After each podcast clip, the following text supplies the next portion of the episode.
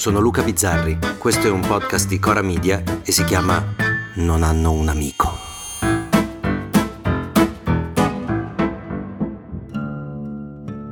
Partiamo da un omicidio, anzi da un femminicidio.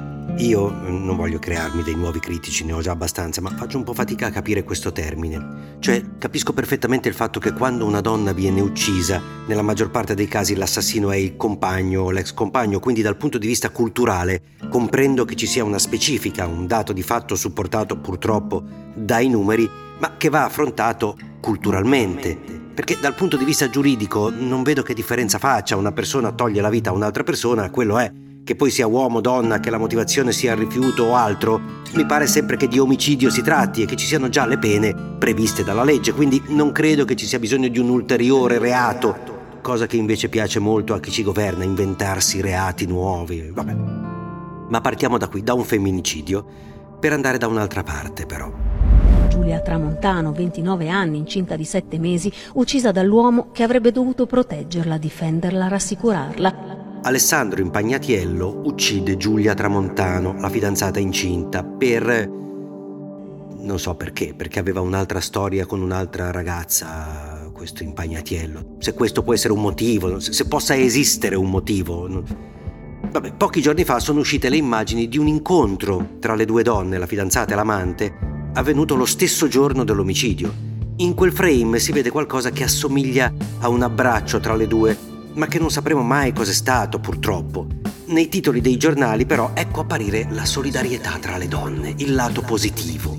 A questo punto interviene la sorella della ragazza uccisa, la sorella di Giulia, che dice su Facebook testualmente C'è una cosa che non tollero. Sentirvi dire che l'ultimo abbraccio di Giulia con l'amante del suo compagno sia un lume di solidarietà in questa storia buia. E aggiunge, la verità è che si sta cercando una morale inesistente nella tragedia che ha sconvolto le nostre vite. Una morale inesistente.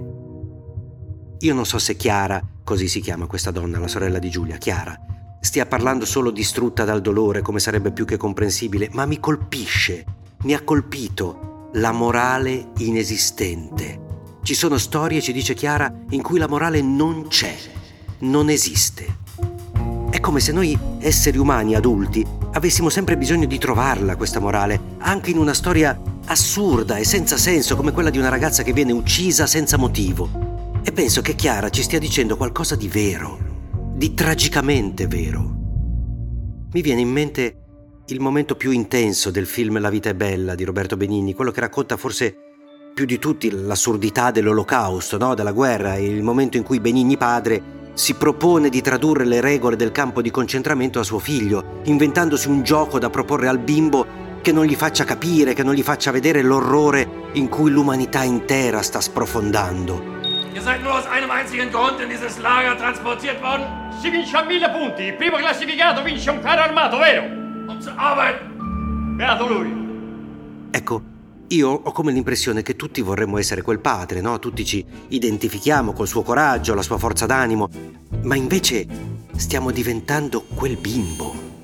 Un bimbo che non vuole più vedere la realtà, che ha bisogno di continue rassicurazioni, di realtà alternative che siano più comode, più facili da digerire, più semplici da affrontare. Abbiamo bisogno di qualcuno che ci dica che andrà tutto bene, che ci rassicuri, che ci prometta che ci penserà lui, noi dobbiamo solo dargli retta. Tutto si risolverà senza paura e soprattutto senza fatica. E se non sarà così, non sarà mai colpa nostra, sarà colpa degli altri, della società, dell'Europa, degli africani, dei rumeni, dei rom, degli anormali. Ma noi dobbiamo stare tranquilli perché ci sarà sempre un lato positivo, una morale dentro la quale riconoscerci. E la mia paura è che diventando tutti quel bambino, a un certo punto mancheranno i padri che ci raccontano le favole e quando finiscono le favole, quando la realtà ti arriva in faccia, quando la vita ti chiede di essere un uomo e non più un bambino, quando capisci che ci sono degli schiaffi che ti arrivano senza ragione, che sei responsabile di quello che fai, che hai tu e solo tu a che fare con la realtà, allora poi, se non sei in grado, accadono cose senza motivo, senza spiegazione, senza giustizia, senza morale.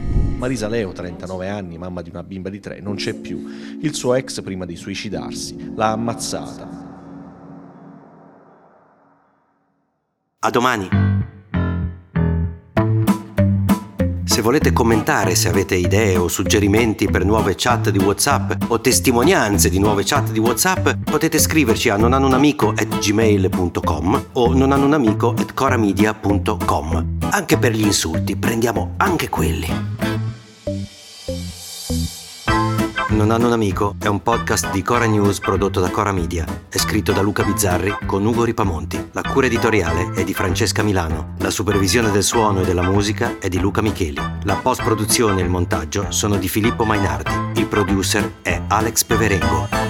Le fonti dei contributi audio sono indicate nella sinossi.